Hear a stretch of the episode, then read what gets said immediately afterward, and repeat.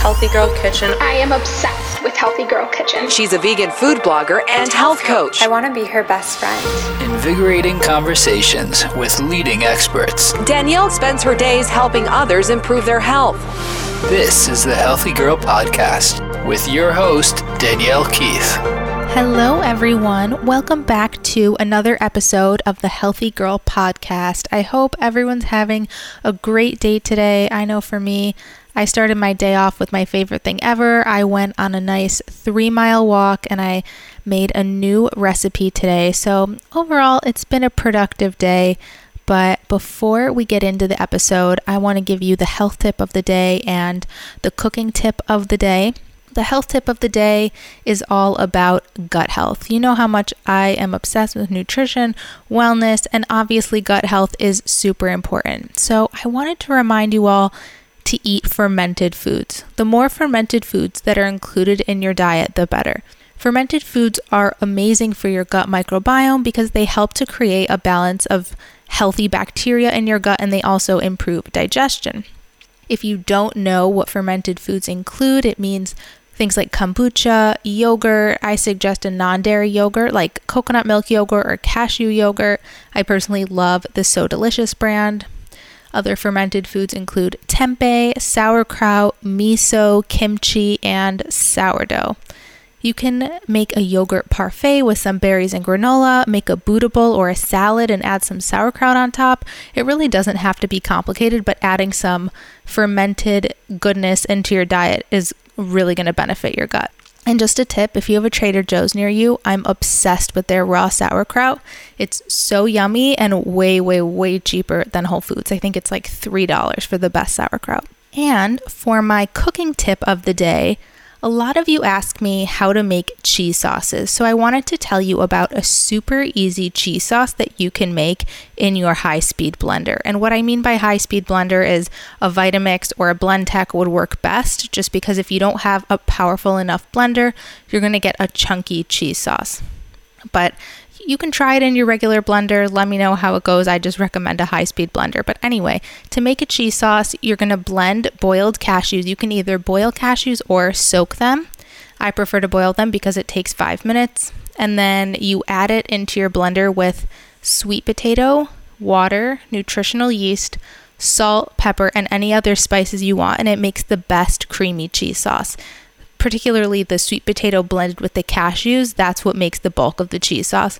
If you want a more detailed recipe, you can look on my website. I have a ton of cheese sauce recipes. So look at any of my mac and cheese recipes or my Alfredo recipes at healthygirlkitchen.com.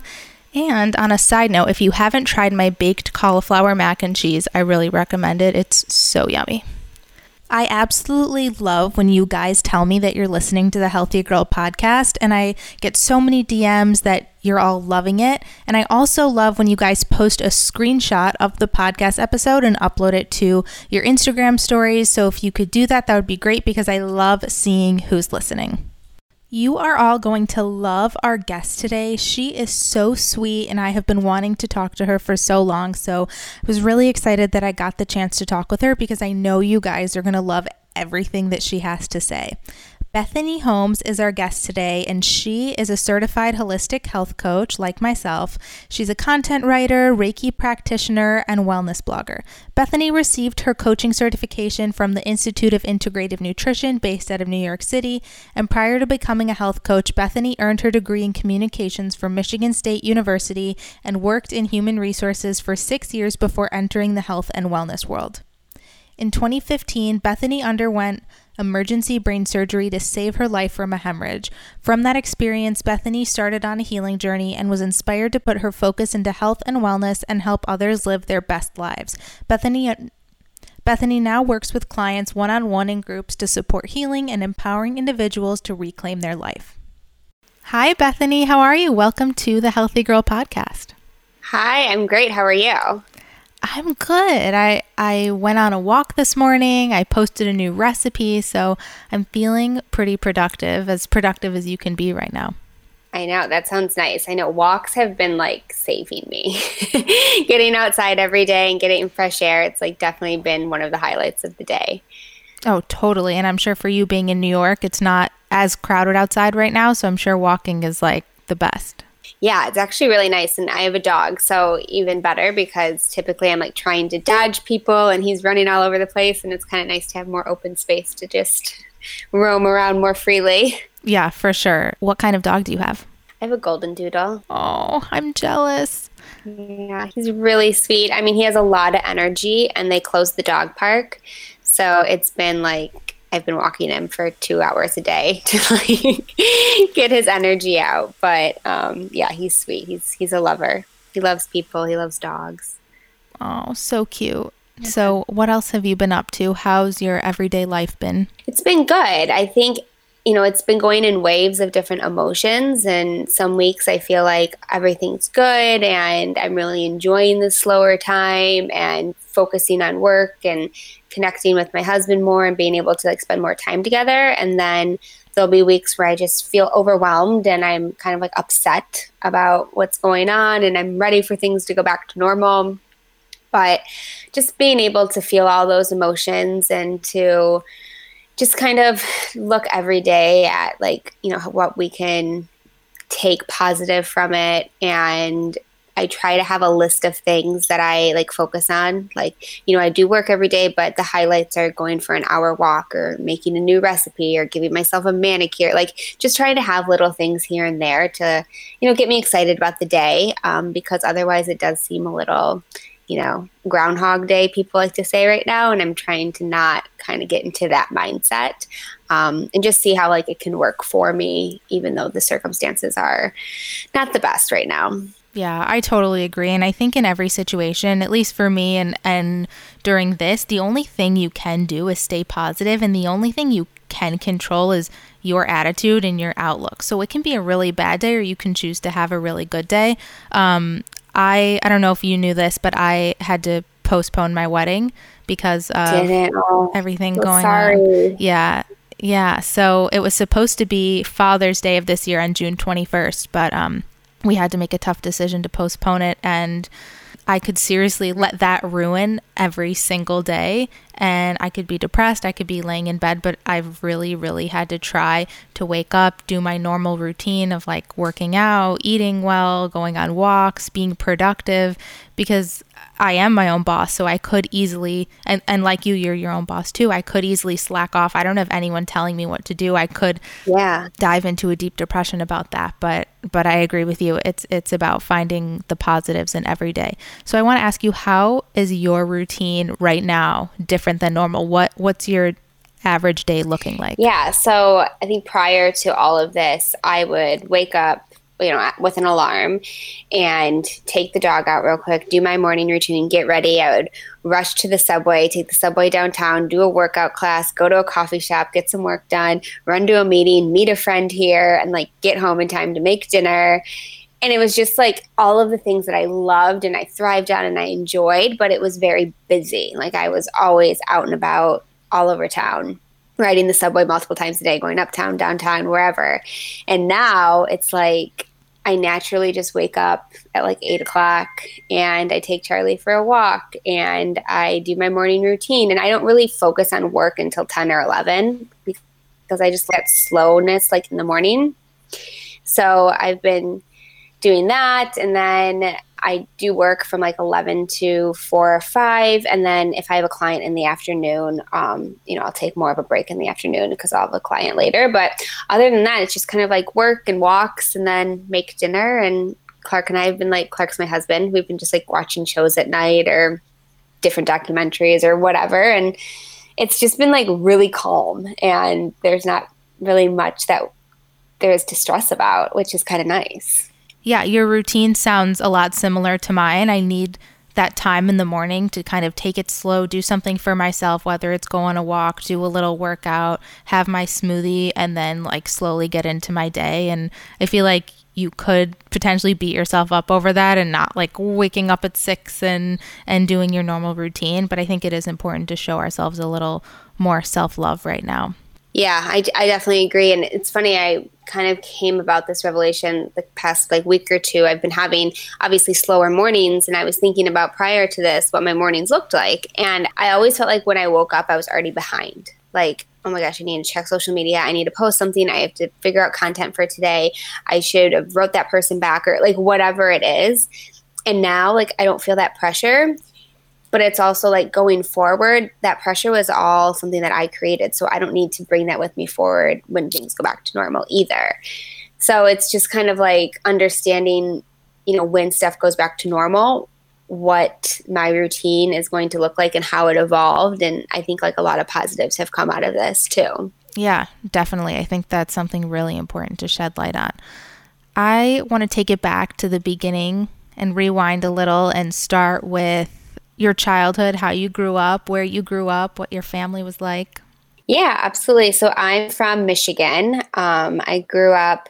It's a, like a smaller town called Livonia, right outside of um, Metro Detroit. Did you know I'm from Farmington? I feel like maybe I did. But did you go to farm? Like, where did you go to high school? From in Farmington? I went to Frankel Jewish Academy. Okay, that's so funny. So then, when did you move out of Michigan?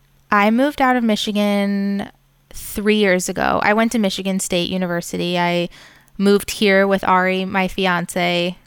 Yeah, I, th- I think it's almost three years ago now. And or he's he, he's motioning two to me. I guess it was two years, but we were long story short, we were long distance for five years, and he was in New York, I was in Michigan, and we moved to Boca together, and now we have a place here together. So I grew up in Farmington, and yeah, Oh my god! So you grew up from and you went to Michigan State. So which year? Which year did you graduate from Michigan State? I graduated, oh my God, 2018? 17? Okay. Yeah. So you're okay. So I graduated years ago, but I went to Michigan State too. Oh, that's so, So I- funny. Small world. Yeah. world. Such a small world. So I went to Ladywood, which was like an all girls Catholic high school that is now closed, which not surprised there. I feel like we played volleyball against Ladywood. Probably, yeah. That's really funny. That is, I know, such a small world. Yeah. So then I grew up there, went to um, college at Michigan State. And then I had always wanted to move to New York, like in my bones. And it's so funny because growing up, it's not like we took a lot of vacations to the city. Like my parents don't even really love the city that much. So I don't know why I had such like a urge to have to move here, but I, it was just like something that I loved so much. So after college, I was like, I want to move to New York, but all of like out of college jobs were paying peanuts compared to like the living expenses that you have in New York. And my parents were like, if you want to move there, go ahead, but like we're not helping you because they really like weren't so excited about the whole idea. So I got a job in Michigan at this like automotive company that was just so not in alignment with like me or anything I'm interested in. But it was just like, okay, I'm going to get a job, I'm going to get experience, and I'm going to save as much as I can until I have enough money to, you know, get a job in New York and move there. So that's what I did. I was in Michigan for three years. I saved a lot of money and I got a job and I was just like ecstatic. And so I was like, okay, I'm moving. Let's do this. So I moved out to New York and I lived with my friend um, at her parents' place just while we apartment hunted together. And we found an apartment. And literally two weeks after moving there and getting this apartment, I got fired from my job. and here I am, like unemployed in the city. I just signed this lease on this apartment that was, you know, not cheap. And I'm like, oh my gosh, what am I going to do? So, long story short, it all worked out because that job like wasn't for me t- to begin with. Like that was another just like career move that wasn't right, but it got me to the city and that's kind of how I started or how I originally moved here and just fell in love with it all. So, what was your next move? So I lived in New York for about a year and a half and I started getting sick. I was not feeling well and I wasn't really sure like what was going on. So at this time I had gotten a job at Barney's in HR. So I had always worked in HR, but I was like, "Oh, this is an industry that like I'm more interested in, so maybe this is a better fit." But it wasn't a better fit. It was just like the people that I was working with were just like not similar to like my morals and like how I operate. It was just like not a good fit at all. And then I started having health issues and I wasn't sure if it was anxiety, overwhelm, um, you know, all of those things that you think, but at the end of the day, it was obviously something major that I just didn't know. So I was going to doctors upon doctors, and I kept telling them about my symptoms, which were, you know, headache, very, very fatigue, numbness in my body, a lot of like neurological symptoms. Um, and they all basically were like, we did blood work and everything's fine. So it was really frustrating because I wasn't getting any answers, but I wasn't feeling good. And it got to a point where I had to leave work because I just couldn't work anymore. Like I just I couldn't concentrate. I was so tired I could barely get out of bed to make it to the office. So I went on leave from work and after a year of appointments and tests and scans and this and that, it was finally discovered that I had a malformation of blood vessels in my brain that had slowly been bleeding on and off. So when it would bleed, I would get like major symptoms, like major fatigue, headaches, numbness, and then the bleed would stop and I would start to like kind of feel better and then it would bleed again. So that's kind of why my symptoms and everything was kind of up and down for a while. But then ultimately, a month after they discovered that, it hemorrhaged really large and I had emergency brain surgery. So I want to go back what to the time you found out that this was going on. What was that? I can't imagine a doctor telling me that I had a problem going on in my brain that was causing a bleed. I'm, what was your reaction? Yeah, so it was strange. So it was a year of looking for answers that I just wasn't getting. Um, so emotionally, physically, mentally, everything, I was just so exhausted. And so when I got the call, I was in Michigan visiting my family over the summer, and I got the call from my doctor that they did the scan and this is what they discovered.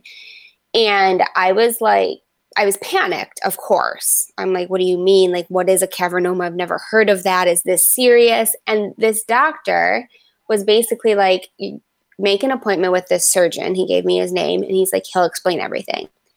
But I'm like, okay, I'm in Michigan. I'm not going to get to New York for a while. To, I, will go anytime, but I'm, I'm not going to be back there for a couple of days. Um, who knows when I can get into the specialist? Is this an emergency? I had so many questions that like no one was like answering for me. So that made me feel even more anxious. But thankfully, like I was home with my parents. I was home with Clark at the like we were dating at the time, and he was home with me. And my mom just kept telling me like it's going to be okay it's going to be okay there's nothing you can do right now you know like we'll figure this out. So it was nice to like have her support but i was definitely like what what is this? But at the same time i was so happy which is weird to say, but happy that they finally figured out what was causing all of this and that like it wasn't emotional. I wasn't anxious. Like there was actually a situation going on that was super serious. So it was like two different kinds of emotions, but ultimately I was like just so glad that they had figured it out and like we could figure out how we're going to overcome this. Yeah, so I'm sure I mean I I can understand but I can't put myself in your shoes, but I I can imagine that it's validating for someone to let you know like you were right you weren't just making it up because i'm sure a lot of people were like you know your blood work is coming back normal and and you probably just felt ignored. Oh and, yeah totally. and and that can be super super frustrating but i understand at the same time that's very scary. So what can you explain the gap between you finding this out and then having to go in for emergency brain surgery it was very much like you said like validating to hear that there was something wrong because for a while all of my friends were like why doesn't she want to go out? Why doesn't she want to do these things? She looks fine. There's nothing wrong. She's crazy. And i'm not saying that they didn't like support me but i i think that they were just kind of like what's going on? And same thing with my work. Like there was a lot of judgment. So it was extremely validating. But basically when i met with the surgeon he said like this is very rare and it's even more rare that it will hemorrhage.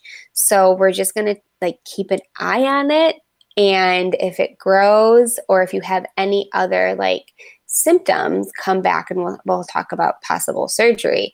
But he's like i don't want to remove it right now because brain surgery is like kind of like a last resort and he told me that it was a 1 to 4% chance that it would hemorrhage so he was like kind of confident in the fact that like this is going to clear up on its own. Like, you know, this stuff happens, but eventually it'll just kind of like you'll grow out of it in a sense, you know? And when I left that appointment, I I didn't feel confident in that at all. I felt confident in the doctor, but I just knew I was like, this thing is needs to get out of my head and I'm not living with this, you know? But I wasn't about to tell him, like, I want you to do brain surgery on me if he's telling me it's not necessary.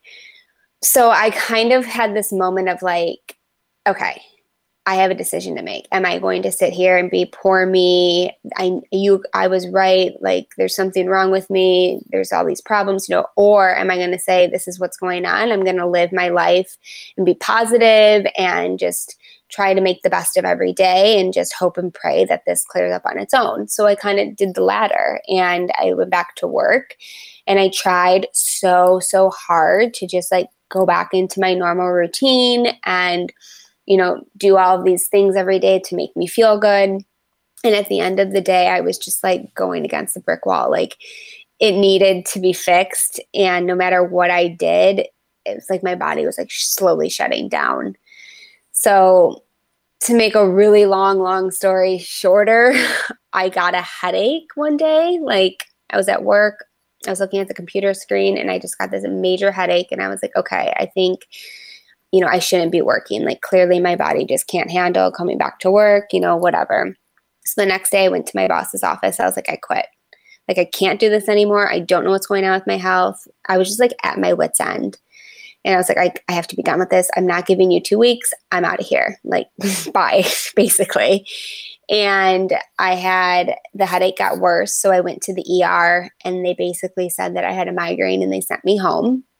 But I had told them, and they had my records, that I had this cavernoma, but they did not want anything to do with me. They were just like, You're fine, you have a headache, like, we'll give you an IV, see ya. So then, after fighting with my doctor to get a scan, finally, like a week later, I got a scan and they're like, oh my God, it's hemorrhage. You need make emergency brain surgery. And the next day, I had surgery. So it was like a long time of people not like believing me that I even had something wrong. And then once I had something wrong, people weren't even believing me that like it hemorrhaged and I needed surgery. it was just crazy. And what was that fear like for both you, Clark, your family before you go into surgery given given such short notice? I was so ready for surgery. Like it sounds so weird, but there was no way I could live my life the way I currently was, and that was the only option. So I was just like, let's do it. I like I prayed that everything would go right. I just knew in my heart that like it was the right thing to do and I would be fine. You know, my parents and Clark were obviously very nervous and and scared about it, but I think they both had similar ideas of like this is what has to be done and and this is you know going to fix her make her feel better and so they were definitely hopeful and super supportive but yeah, like the anxiety didn't hit me until a couple of weeks after surgery, honestly. So, I want to talk about the healing process because I think that's a big part of your story and and an explanation for how you got to this place and why you're a health coach now and why you help other people. So, can you talk about the healing process, how long it took and everything to do with that? Prior to brain surgery, I didn't really connect any like physical, emotional, mental. Like it was all very separate for me. I didn't like connect the dots that it's all whole. So after I had gone through brain surgery, my parents and Clark, like everyone was just so happy that I made it through surgery. And the doctor said everything, you know, went well and all these things. So I was like on the road to recovery. But the doctor and nurses and whoever didn't really explain to me like how much my life is going to change because I went what I went through and kind of like what my life is going to look like for the next three, six, nine months to a year because it was a very long recovery that kind of no one really warned me about. So I went home. Um, I think it was like five, five or six days after I had surgery, and I was like out of it. Like my mom had to bathe me. I was sleeping like 20 hours a day. I was just literally sleeping, eating, sleeping, eating. I didn't have much energy for anything. And then about two or three weeks after surgery, I started taking walks. I was super dizzy, but I would hold my mom's hand and we would go down the street and back, and then that was enough. So it took me a really long time to get my strength back. But during those like two or three weeks, I kind of came to the realization of like, oh my God, like my life is not going to be the same. I'm not going to be able to do all the things that I loved to do before. I'm not going to be able to go back to work for a really long time. Like it kind of just like struck me like, holy crap, what's what what is my life going to look like? This sucks. So that's kind of like where I had this breaking point and almost where like all this anxiety started to set in, which before it wasn't there because I was like, I'm going to be fixed. This is great. Like, this is what I needed. And now I'm like, the life that I knew is no more. So it was like I was mourning this kind of like loss of this life. But now looking back, like my quality of life the year prior was just such crap. So it's like I have to just take some time to like reboot. I ended up moving back to Michigan because I just I couldn't work and I didn't really have support in New York of any family or anything. So Clark and I moved back to Michigan to be with my parents and they really helped take care of me while I was recovering. But I noticed a huge gap in kind of like going through a health trauma physically and then the emotional impact that comes with it and the lack of resources available to people. So I didn't know what to do. Like, what should I be eating? What should I be doing for exercise? What should I be doing cognitively? You know, like these are all things that I needed to know that no one could tell me.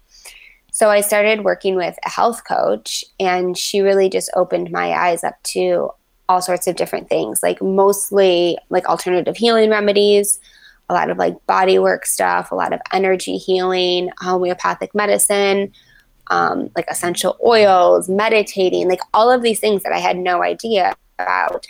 And it was really, really, really helpful. So that's what encouraged me to be like, okay, I need to go back to school. I need to become a health coach and I need to be here for people who have gone through traumas that are having a really difficult time and just don't have anyone to turn to. So, when you start seeing this health coach, what are the things that she's having you eat, for example, that was different compared to how you were living your life before? She actually was like, I met her through my sister in law. She lived in the same neighborhood as my sister in law, and we just became friends. And she, I wasn't even necessarily her client.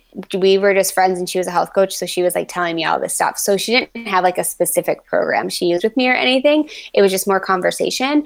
But it was more of like, and I don't want to sound restrictive, but it was more of like taking out junk and adding in just more fruits and vegetables. Like, for example, instead of eating cereal in the morning, which I love a good healthy cereal, but after you go through brain surgery, like your body needs the most amount of nutrients ever, right? So, starting to drink more green juices, starting to do more fruits and vegetables like in a smoothie, not eating as much meat and dairy, you know, replacing that with more fruits and vegetables, and just kind of like taking an inventory on what I was currently eating and making not necessarily so much taking stuff out, but just making sure that I'm eating enough nutrient dense foods to help support my body in its healing process. Yeah, definitely. That's super important. I used to suffer from chronic chest pain and when I was in high school, I would get this awful, awful chest pain. It was like a burning in my breastbone, like in my sternum. Mm-hmm. And whenever I'd inhale, I'd have this chest pain. But back then I was eating a lot of dairy, a lot of like just junk and it got worse in college because obviously like I mean if you went to Michigan State you know they have like pretty good dining halls and yeah. yeah it's easy to go overboard. But it wasn't until I went plant-based that my chest pain went away.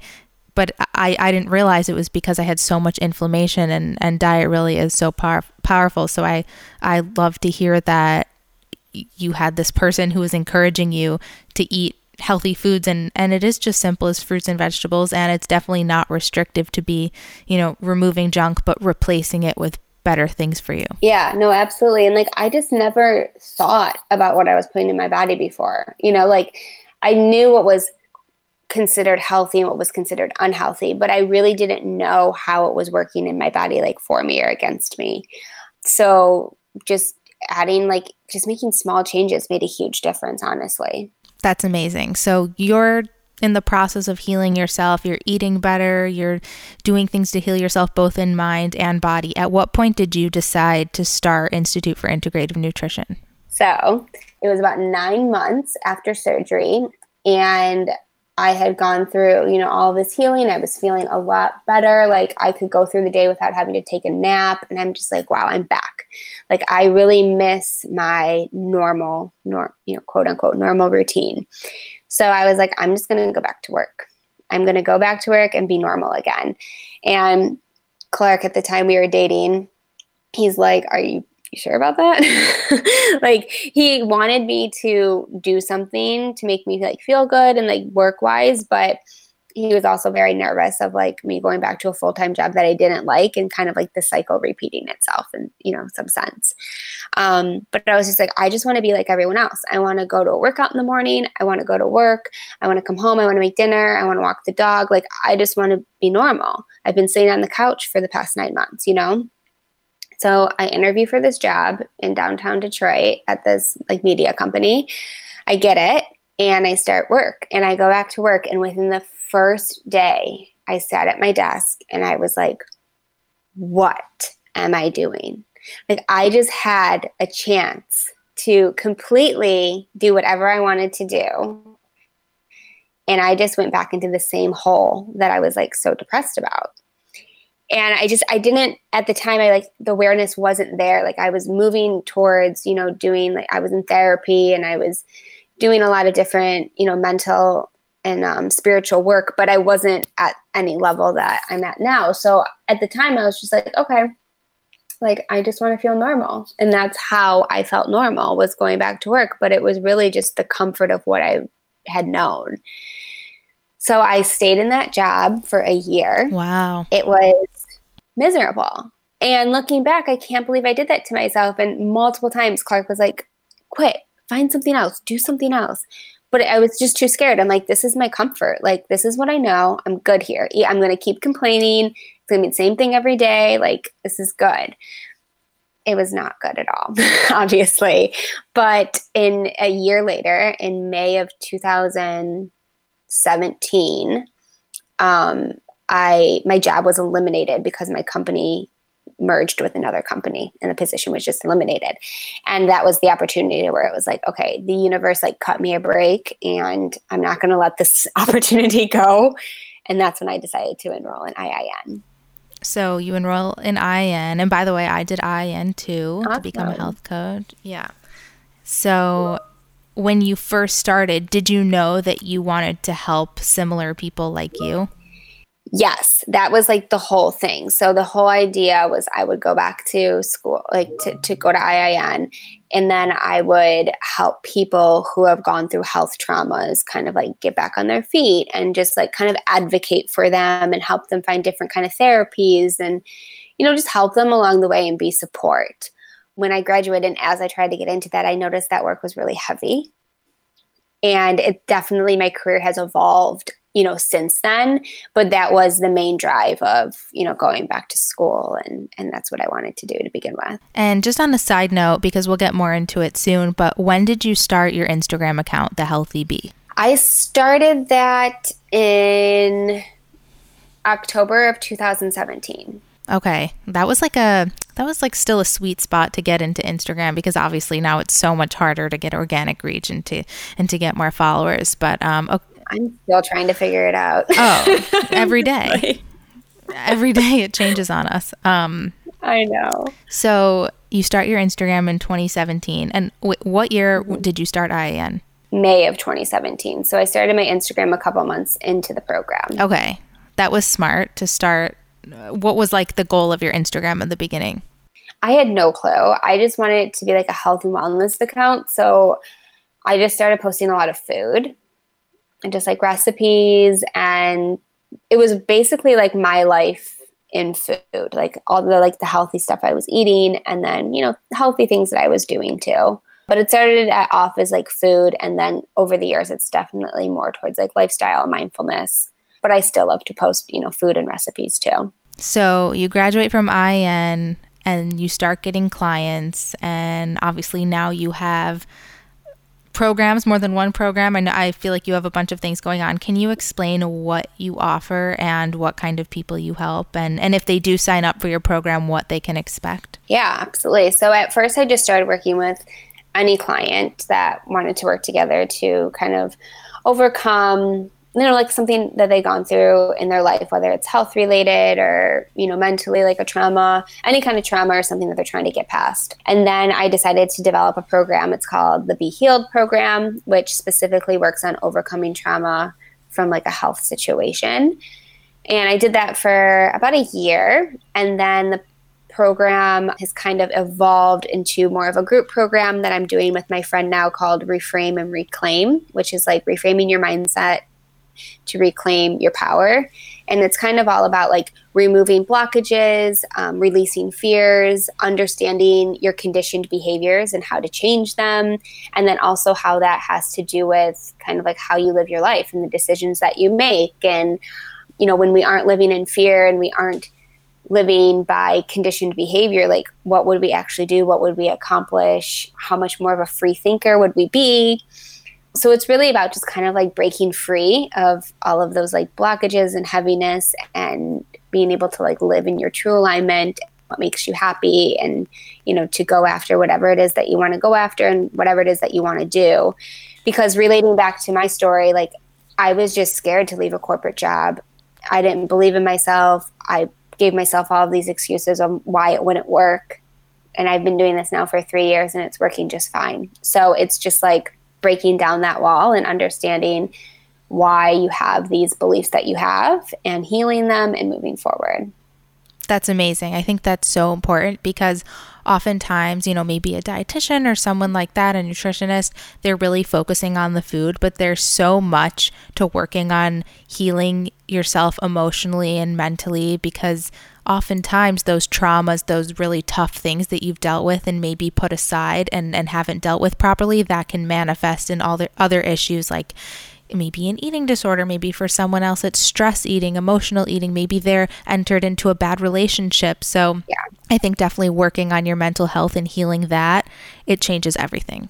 No, yeah, I, I can't agree more. And I think that's what I've kind of discovered just through my own journey that, you know, before it was you know, let's eat healthy, but like what's driving the behavior to not eat healthy? What's driving the behavior to like binge eat? What's driving the behavior to restrict? And I think women, especially, and I, that's what I, you know, have worked with the most, but they have a very, you know, interesting relationship with food at times, and it has nothing to do with the food.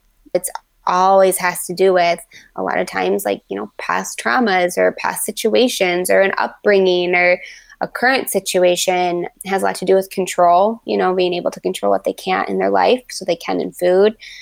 So really not focusing much on the food, but really just focusing on like the mental health aspect of it helping people just like get to a better place. And I'm not a therapist, I'm not a doctor, but I help my clients, you know, achieve mental health in a different way. So I encourage them to work with a therapist. I encourage them to, you know, see appropriate doctors. You know, I'm kind of like their health advocate and their support through their journey. Yeah, I think that's really important that you mention that because I think as a health coach, you often take on your client's problems as your own. It can be hard to kind of draw that boundary.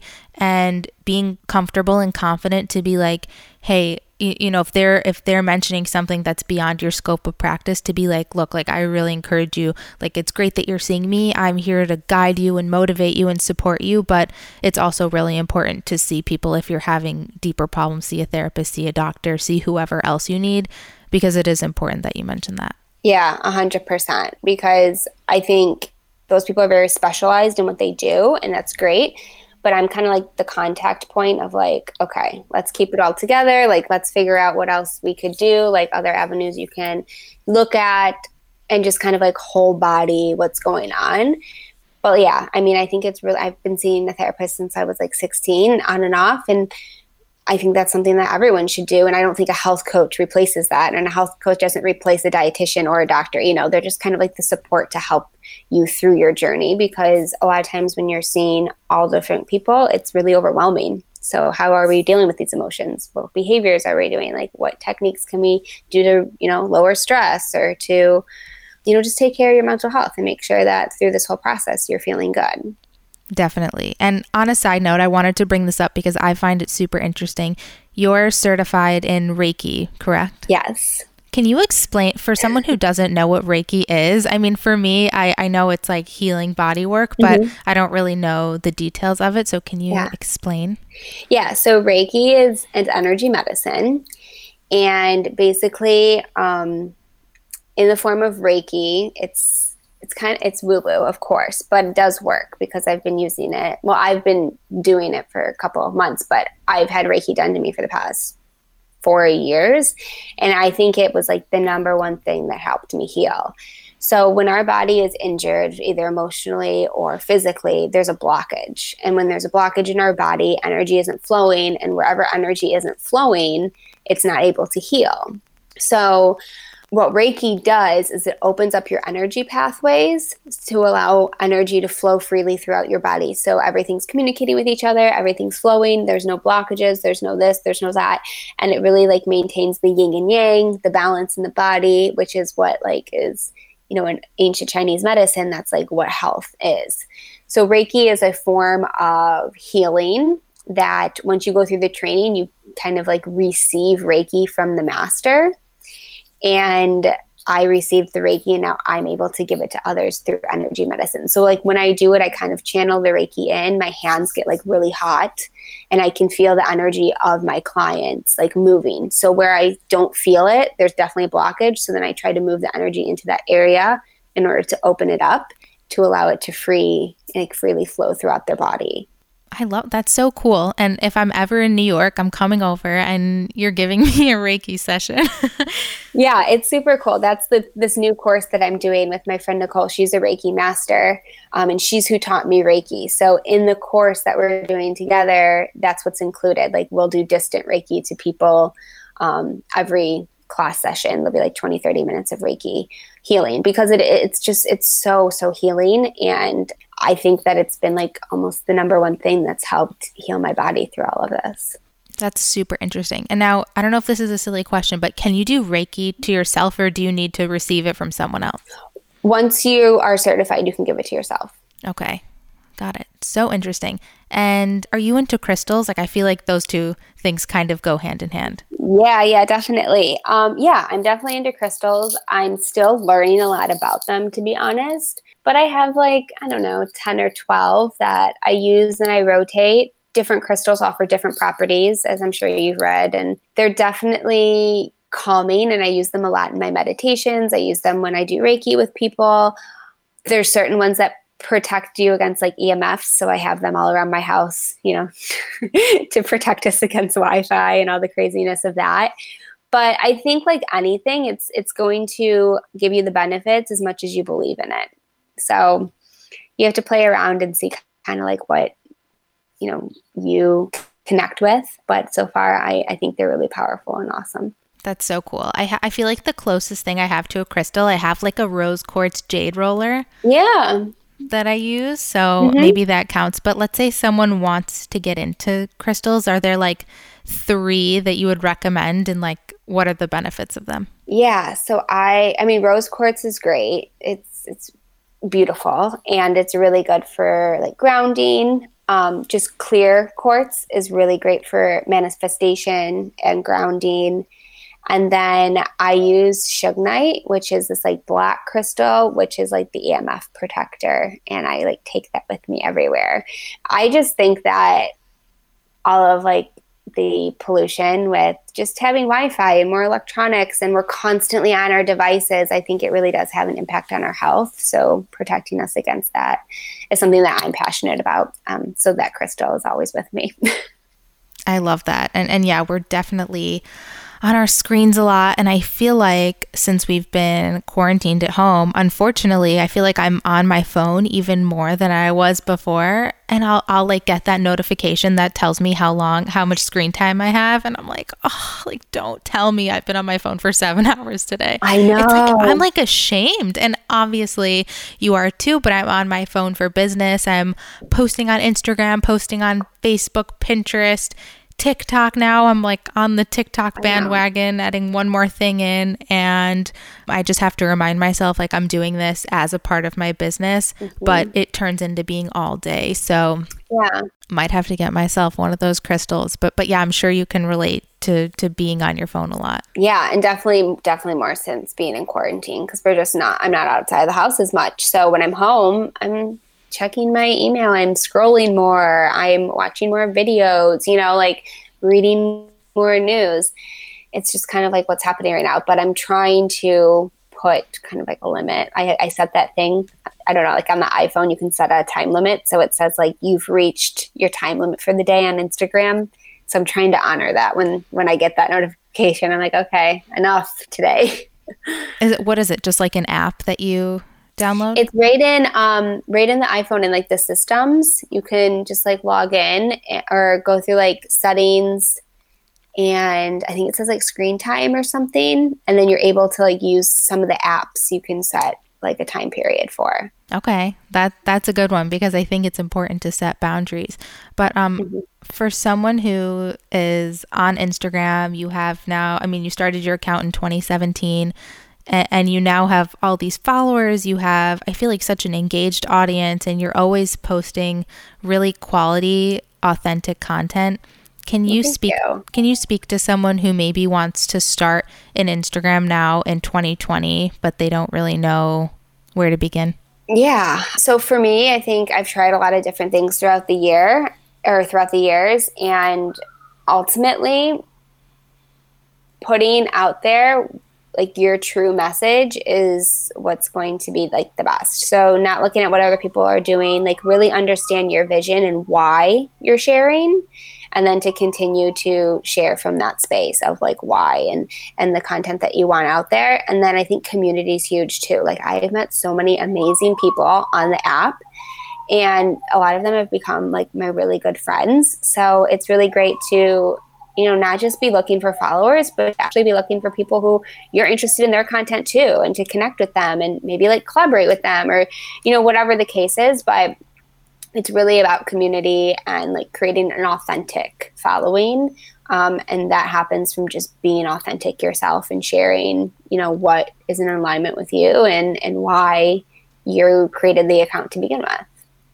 Definitely. And i think people for sure pick up on if you're not being authentic. And especially as you're growing your account, people get to know you over a certain period of time. So if you all of a sudden yeah. post something that's not true to you because maybe you saw someone else doing it, maybe there's something trending that you want to try, your audience can definitely pick up on that. And I think you do a good job of like constantly staying true to you and your brand and who you are.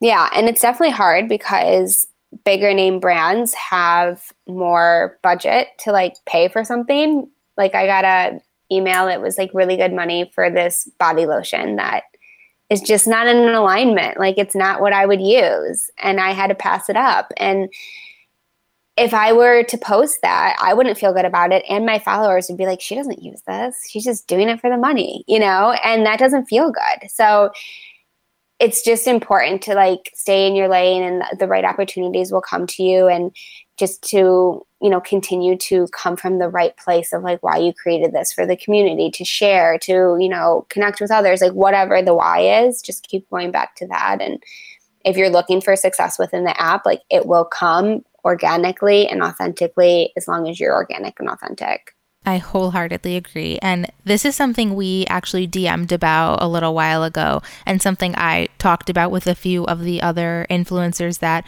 I've had on the podcast. But I want to talk about standing up for yourself and being an advocate for yourself as an influencer, as someone in the social media content creation space when it comes to working with brands and yeah. specifically like setting your rates and just speaking up for yourself in that way as as a businesswoman. Yeah, I think that's definitely something that's involved over time with me and I would look at my number and be like, okay, I only have 7,000 followers, so I could just do this for, you know, this much money. And I was just totally like putting down my worth. Like, that's 7,000 followers. That's a lot of people that are going to see a message, and no one deserves free work, you know? So, it's taken me a while to kind of like grow a spine with that and to understand like what's a, not like what's appropriate, but like just understanding my worth in this industry because it's so new and I feel like a lot of people don't talk about it a lot. And thankfully I'm really good friends with Sari and she kills it and she knows her stuff. And I always am like calling her, I'm like, help me with this, help me with that. But that's the thing, like helping each other in the community with that is like so important. Like these shouldn't be things that we can't talk about. These shouldn't be things that aren't out in the public. Like it's very apparent when people are putting out, you know, ads and it's very, you know, and that and that it shouldn't be a secret, right? And I think it's really important for people to collaborate together and to have these discussions because it's not competitive. We should all be rooting for each other. But as far as like understanding your worth, it's like I don't work for free. And I think this got like a little gray when I was starting my account because I was like, oh, I'll just do X, Y, and Z because I'm just starting out. But I was putting so much time and like, you know, thought into things like projects that were taking me hours that I was not getting paid correctly for. And finally, I was just like, this is crazy. Like, no one works for free. And I think I use that example. Like, you don't go to McDonald's and work an eight hour shift and they pay you in Happy Meals. Like, no, they give you a paycheck because you, like, that's how you pay people. You don't pay them with a $10 free product. So, that's definitely been something especially actually during quarantine that i've noticed you know brands are probably dialing back in certain ways and and i feel bad for you know small businesses that are getting hit by this but i'm also a small business and i don't i don't work for free and that's just how it's going to be you know? And i and i think it's important to set that boundary and to understand that like you're very worthy of getting paid for your work and your content matters and your services matter. And you know you should be compensated for that. Definitely. And it's so funny that you mentioned the mcdonald's analogy because everyone that i've talked to about this in some way they've brought up the same example. Like whether you go to go to a doctor whether you go to a lawyer no one's giving you a free trial. No like can you imagine asking a doctor or lawyer be like hey like can i can i come like the, the first appointment is free like we'll see how it goes. Like no you would not ne- they would never do that. They would never agree to that because they value the services that they're providing. And i i want to talk about this with more than one guest just because it is so important. And now that the content creation space is just becoming larger and larger there are so many people becoming their own boss creating social media accounts and inevitably mm-hmm. working with brands, I think it's important that we create this voice for influencers, but also educate the brand and let them know that, you know, it's not okay to offer a bag of chips in exchange for a post. And yeah. that's okay. Like, it's an, as you said, this is so new that they really mm-hmm. don't understand the etiquette behind paying influencers, paying content creators for their time. And whether you have 2,000 followers or 100,000 followers, there's work going in at the back end no matter mm-hmm. what you're doing. No, 100%. And I actually had someone reach out to me on the other end and she said, Hey, I work for a brand. Like, we're small, we don't really have a budget, but we want to get our product out there. Like, what do you suggest? And I told her, I was like, Hey, I totally get it. Like, you're starting off, you want people to experience your product like I have no problem if a if a company reaches out and they're like, "Hey, we just created X, Y, and Z. We would love to share it with you." Like if you love it, you know, we would love a shout out. But there's no expectation, right? If there's a brand that sends me an email and was like, "Hey, we'd love to work together with you," and they tell me all of these deliverables, you know, we want three posts and we want this and we want that, and I'm like, "Okay, great. Like, what's your budget?" And they're like, "We don't have budget." You can't expect me to do all of those things and you're not paying? Like that's crazy. But if you simply just want me to try out your product and if i like it share it of course i'm going to organically share it if it's something that i love and i want my audience to know about you know? But it's a different a different approach if you literally are you know messaging or emailing someone saying like you have to post this and do this and do that. And like you said here's a free bag of chips. Like no yeah. And it's something that I honestly have had to work on because, as you said in the beginning, if you have less followers, like you don't necessarily view yourself as being worthy of being paid, which is really mm-hmm. troublesome. But it took me a while to kind of stand up for myself because I had to ask, what's the worst thing that's going to happen? I just don't end up working with them. Yeah. I had a hard time at first saying no because brands would say, hey, like, we'd love to collab. Um, you know, we'd love to send you 10 boxes of pasta and, and then you'll do a post for us. And of course, at first, it's so exciting to get like offers for free snacks. I mean, that's super mm-hmm. fun. And I also, I kind of had this thought where I wanted to cultivate a good relationship and like, build relationships with companies. And I thought that to do that, I'd have to do them a favor, if that makes sense. Yeah. Yeah, 100%. Yeah. So it took me a while, but. But yeah, no, I, am just excited that we're shedding light on this. Um, I kind of want to circle back and ask you one more question, just like about your lifestyle. What are mm-hmm. you doing now, now that you're a health coach, you're doing well, you're healthy, you're thriving? What's like your health routine, your wellness routine, your breakfast, lunch, and dinner, things in between? What do you need to do today to keep yourself in a healthy place? Yeah, absolutely. I think um, balance is like really important to me and that looks different on everyone so what i'm doing obviously is not necessarily balanced for someone else but for me it's you know every morning i i have to meditate and meditate doesn't mean that i sit in my bed for 20 minutes because i used to do that and it's almost like it it gave me like stress and it feels good when I do that once in a while, but that's not the expectation every day. Like for me, it's just sometimes closing my eyes for five minutes and doing some deep breathing. Sometimes it's 20 minutes, sometimes it's three minutes. You know, it's it's different every day, but just like committing to some sort of meditation in the morning and I always have warm water with lemon and I jade roll my face and I make a juice. And that's like it sets the tone for the day. And I love that. And that's like my morning routine. But if for some reason I can't do that, I've created this mental space of like, if it doesn't happen today, or if the situation changes, like whatever, it's I'm gonna be okay. Like if that routine isn't there, I will be okay. I'm not going to spiral out of control because I didn't have my routine this morning. So I think for me, like wellness has evolved so much of like I have things that I love, but if they're not available, if they're not there that day, it's not going to trigger me to like spiral out of control. So I enjoy all those things. I love making, you know, lunches and dinners at home now because nothing else to do. So I love making healthy meals, baked goods. I get a lot of my recipes from Sari. And then my evening routine is like my jam. So I love taking an Epsom salt bath with like some essential oils. I have this CBD body lotion that like I rub all over my body. I take CBD like, you know, in a tincture and I like making like a hot tea, having like a little dessert, watching a show. That's like my nighttime routine that I just feel good doing. And then movement, like every day, whether it's a walk or an intense workout, like every day is different. But somehow moving my body in a way that feels good for me that day is super important for me. And then making sure that I'm staying hydrated. And it's like such an easy thing. But if I'm not hydrated, like I do not feel good. I'm like so tired, I'm loopy it's like such an easy thing that I think we all forget. But um, yeah, just like doing things that make me feel good. So just taking some time for, you know, mental, physical, and spiritual. Like I kind of do like the four, like mentally, spiritually, emotionally, and physically. Like something during the day I need to support, you know, all four of those things. So as long as I hit that, I'm good. If I don't, there's always tomorrow. And I think releasing that expectation like has been huge.